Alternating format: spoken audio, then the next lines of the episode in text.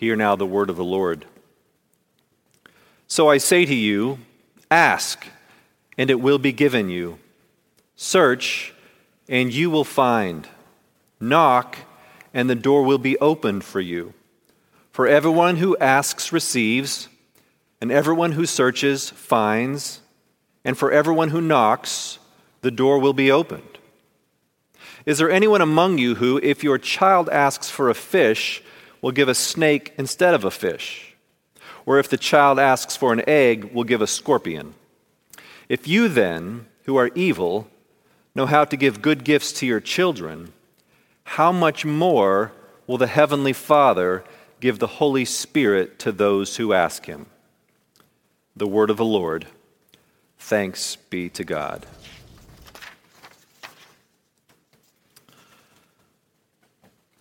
This morning, we are concluding our sermon series, Living in Light of Pentecost, that day in which the gift of the Holy Spirit was given to all of Jesus' disciples, a gift that is promised to all of us who commit our lives to following Jesus. Of course, one of the primary ways we activate that gift in our lives is through prayer. Would you pray with me? Gracious and holy God, I pray now that you would pour your Holy Spirit through me, that these words might truly become your living word to your people. And I pray that you would open up each of our hearts and minds that we might receive that word exactly in the place that we need to hear it. For we pray this in the name of our risen and reigning Lord and Savior, Jesus the Christ. Amen. Without any doubt, one of the most crucial aspects to the success of the Christian life is prayer. Prayer is the power source and the guidance system for followers of Jesus. And yet, haven't we all wondered at times does prayer really work? Does it actually accomplish anything? Well, let me be honest enough with you this morning to uh, confess that I have often wrestled with that question in my own life. And I don't begin to claim to understand all the depths and the mysteries of prayer. And I'm sure that there are some of you out there this morning who could probably give this sermon today better than I. I have no doubt that many of you can bear witness to the fact that God has answered prayers in your life in amazing, even miraculous ways. I also have no doubt that many of you have experienced great disappointment with prayer in your life. Maybe you prayed for a healing or a reconciliation that just never came. Or maybe you prayed to get married or, or, to have children and it just never happened. Or maybe you prayed and prayed for a job that still hasn't come. Well, if we're honest, I think we can all admit that at times we have questioned the effectiveness of prayer, wondering, does it really work? Well, in order to determine whether or not prayer works, first we have to figure out what the purpose of prayer is in the first place. And let me just come right out and say that the purpose of prayer is not just to get what we want. There is so much more to prayer than just simply having our requests fulfilled by God. And when we reduce it to that, we treat prayer like it's a, a magic lamp inside of which is the genie we call God.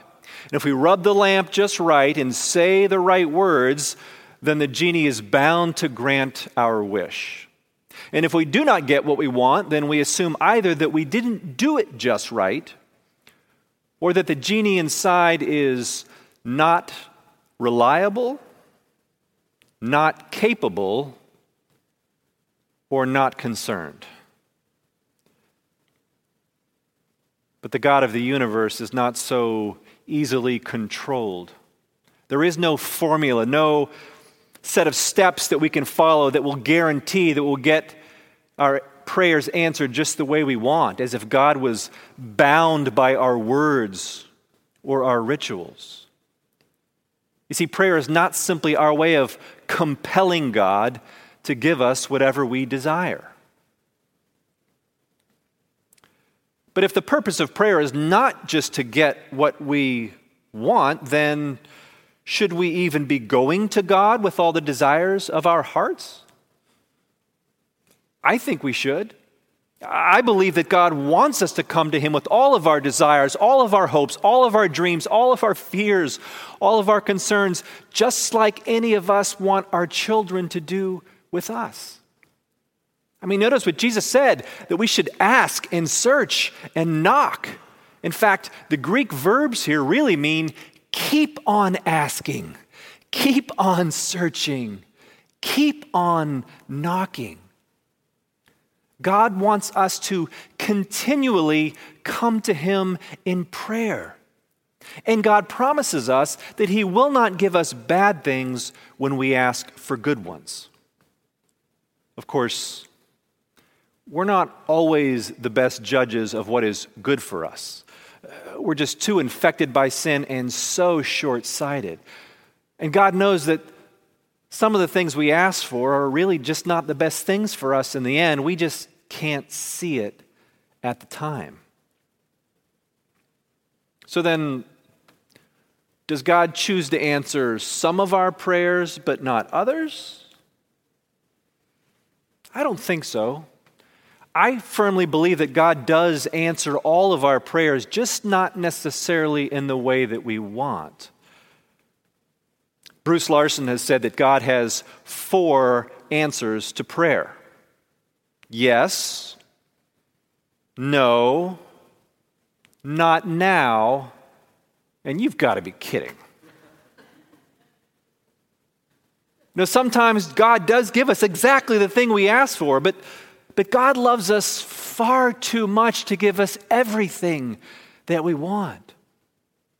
And just like as parents, we know that that some of the things that our children ask for are not the best thing for them in the end, even though they may see it as the greatest of good.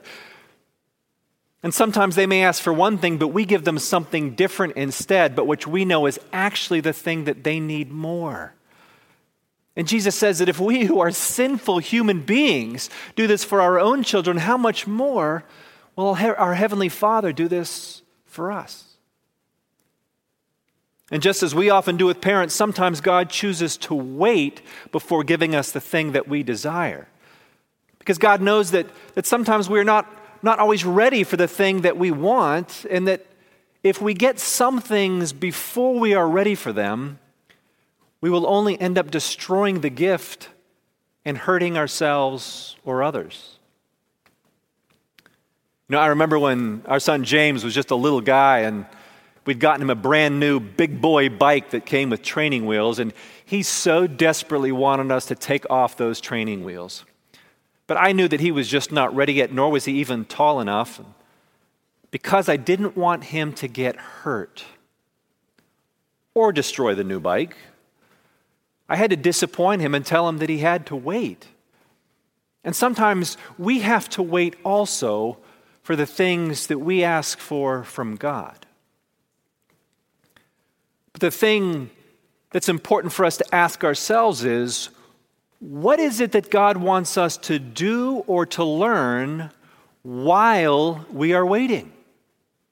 What part of our lives needs reorienting? What priorities need changed? What idols do we need to stop worshiping? What, what part of our relationship with God needs to grow and to change? What, what other relationships do we need to work on? What is it in our lives that we need to let go of so that we're able to receive the better thing that God wants to give us? And the truth is, God wants to give us better things than we even think to ask for. Because God wants so much more for us than we even want for ourselves. But we just tend to become so obsessed with the thing that we think we want that we become unable to see or ask for the better thing that God wants to give us.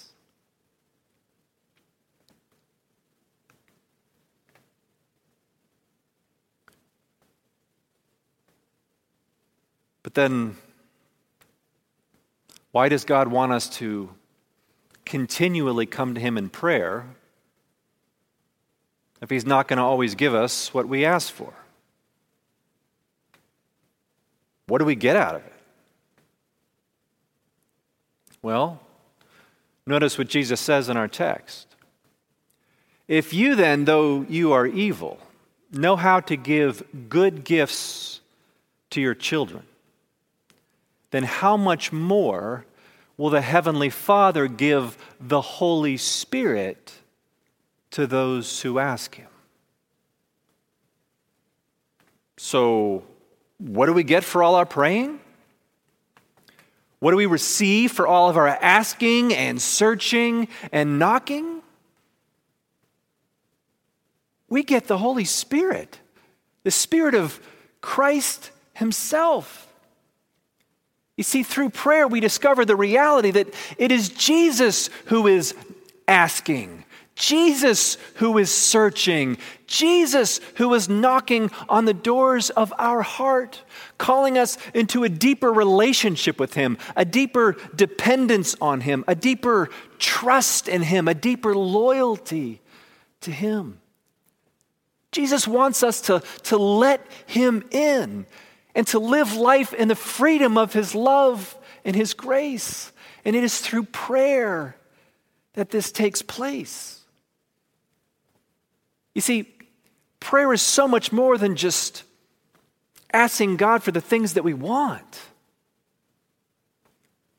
It's the doorway to, to new life, life filled with peace and with joy. As Craig Barnes writes, our job is not to worry about when or if we will receive the desires of our hearts. That is up to God. Our job is to pray and to hope. And along the way, as we pray, we find that we are being drawn closer and closer to God. And in time, we will discover that being close to God is even more important to us than our dream. Because alongside God is where holy joy is found. You see, the more we pray, the more God pours His Holy Spirit into us. And then the Spirit takes all the dreams that we bring to God in prayer and slowly transforms them into God's dreams for our lives, which are always better than our own. You see, it's not so much that, that God is changed by our prayers, but that as God's Spirit is infused into us through prayer,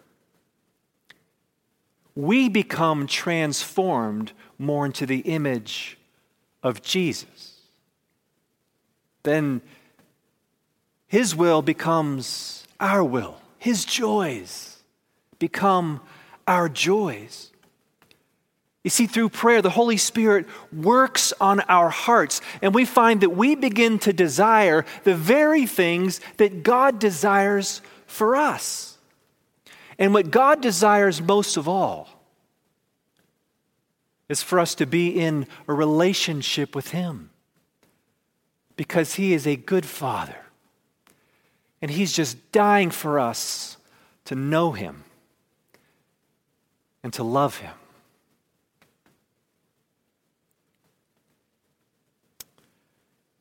According to the medieval Spanish mystic St. John of the Cross, in the life of anyone who devotes themselves to prayer, there will come a dark night of the soul. On this dark night, it feels as if you are hanging on the cross with Jesus and everything is being stripped away from you. You even feel like you are losing God, but you are not. What you are losing is your instrumental use for God. We come to this dark night not because we've done something wrong, but because God is inviting us into the deepest spiritual experience of all the discovery that God alone is enough. Not our experiences of Him, not our blessings from Him, not our knowledge of Him, Just Him.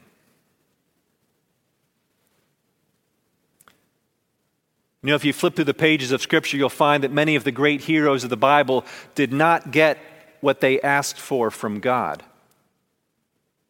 King David prayed and prayed for seven days and nights for his sick child, and yet the child still died. Job pleaded and pleaded with God to, to show up and justify himself to Job for all of Job's suffering, but God did not. The Apostle Paul prayed and prayed that the thorn would be removed from his side, but, but it was not. And on a long, dark night in the garden, Jesus prayed fervently that this cup would be removed from him, but it was not. So, what did they get for all their praying? Did they change God's mind? No. Did they get what they asked for? No. So, what did they get? They got something even greater than the thing that they had asked for. They got the greatest gift that anyone could ever receive. They got God. And they found that that was enough.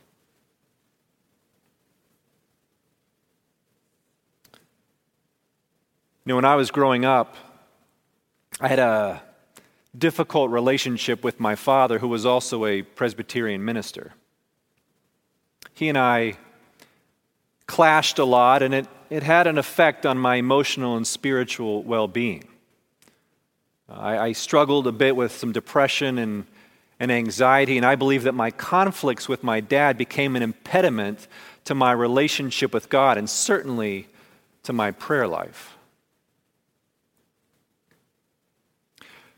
Well, just a few days after Dad's 49th birthday, he was diagnosed with an inoperable brain tumor, a glioblastoma. And people all over the world started praying for my dad. He was such a fervent believer in the power of prayer, and he believed that God was going to heal him. But, but I found that I was really struggling because I had no real relationship with God. My faith was just mostly intellectual. I didn't really know my Heavenly Father. But at some point, I was finally able to take a, a leap of faith. I, and I started praying, and I prayed, and I prayed, and I prayed for healing. And I, and I believed that, that God was going to answer my prayer. I believed that God was going to heal my dad. And you know what happened? My dad died 25 years ago this past Tuesday. He was 50 years old, at the prime of his life and his ministry career. And I became so angry and wanted nothing to do with God I remember saying, if this is the way God treats his generals, then why would anyone enlist in his army? And like the prodigal son, I ran off into a spiritual foreign land where I squandered my spiritual inheritance. And I went through a dark night of the soul that lasted for two long years. But at the end of those two years, two years of hell, when I was finally tired of running, finally tired of being angry, God came asking. God came searching. God came knocking on the doors of my heart. Jesus, the Good Shepherd, came and found me, his lost sheep. And he brought me home. And my life has never been the same. For the first time in my life, I, I began to experience joy and peace. And I finally began to notice all the ways in which Jesus had been at work in my life, but that I hadn't noticed before, back when I thought God had abandoned me. It was this if I, I, could, I could see all of Jesus' fingerprints on everything that had happened in my life. And then suddenly it, it hit me one day. I had prayed and prayed and prayed for healing. But God didn't heal my dad. Instead, He healed me. So, did God answer my prayer the way I wanted Him to? Nope. Did my prayer work? You bet your life it did.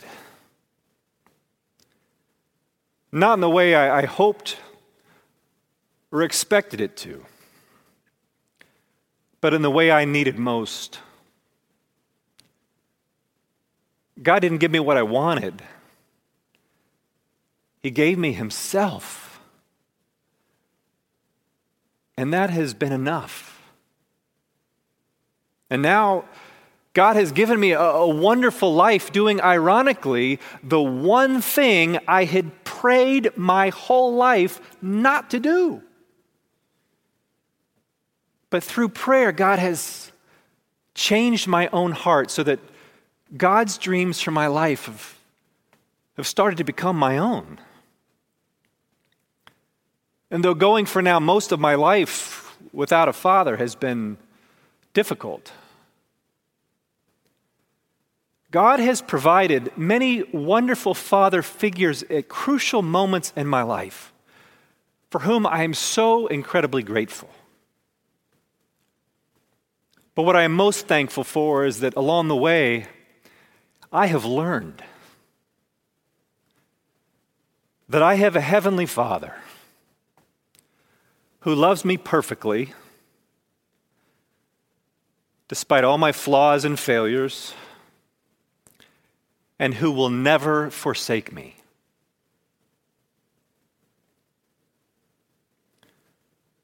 No, I know that we all often are disappointed eh, or confused by the way God answers our prayers. And I'm sure, like Job, we all have a ton of questions we love to ask him. But if you will commit yourself to a life of prayer, and allow yourself to be drawn closer to God, you will discover that being close to God is even more important to you than the answers to all of your questions or even the answers to your prayers. Because if you ask, it will be given to you. If you search, you will find. If you knock, the door will be open to you. But what you will be given, what you will find, what will be open to you is the heart of Jesus, who has been waiting for you with open arms, just dying to love you. If you will commit your life to prayer, You may not always get what you want, but you will get what you need. You'll get the greatest gift that anyone could ever receive. You'll get God, the God revealed in the face of Jesus, who has promised to always be with you, even to the end and you will discover that that is more than enough.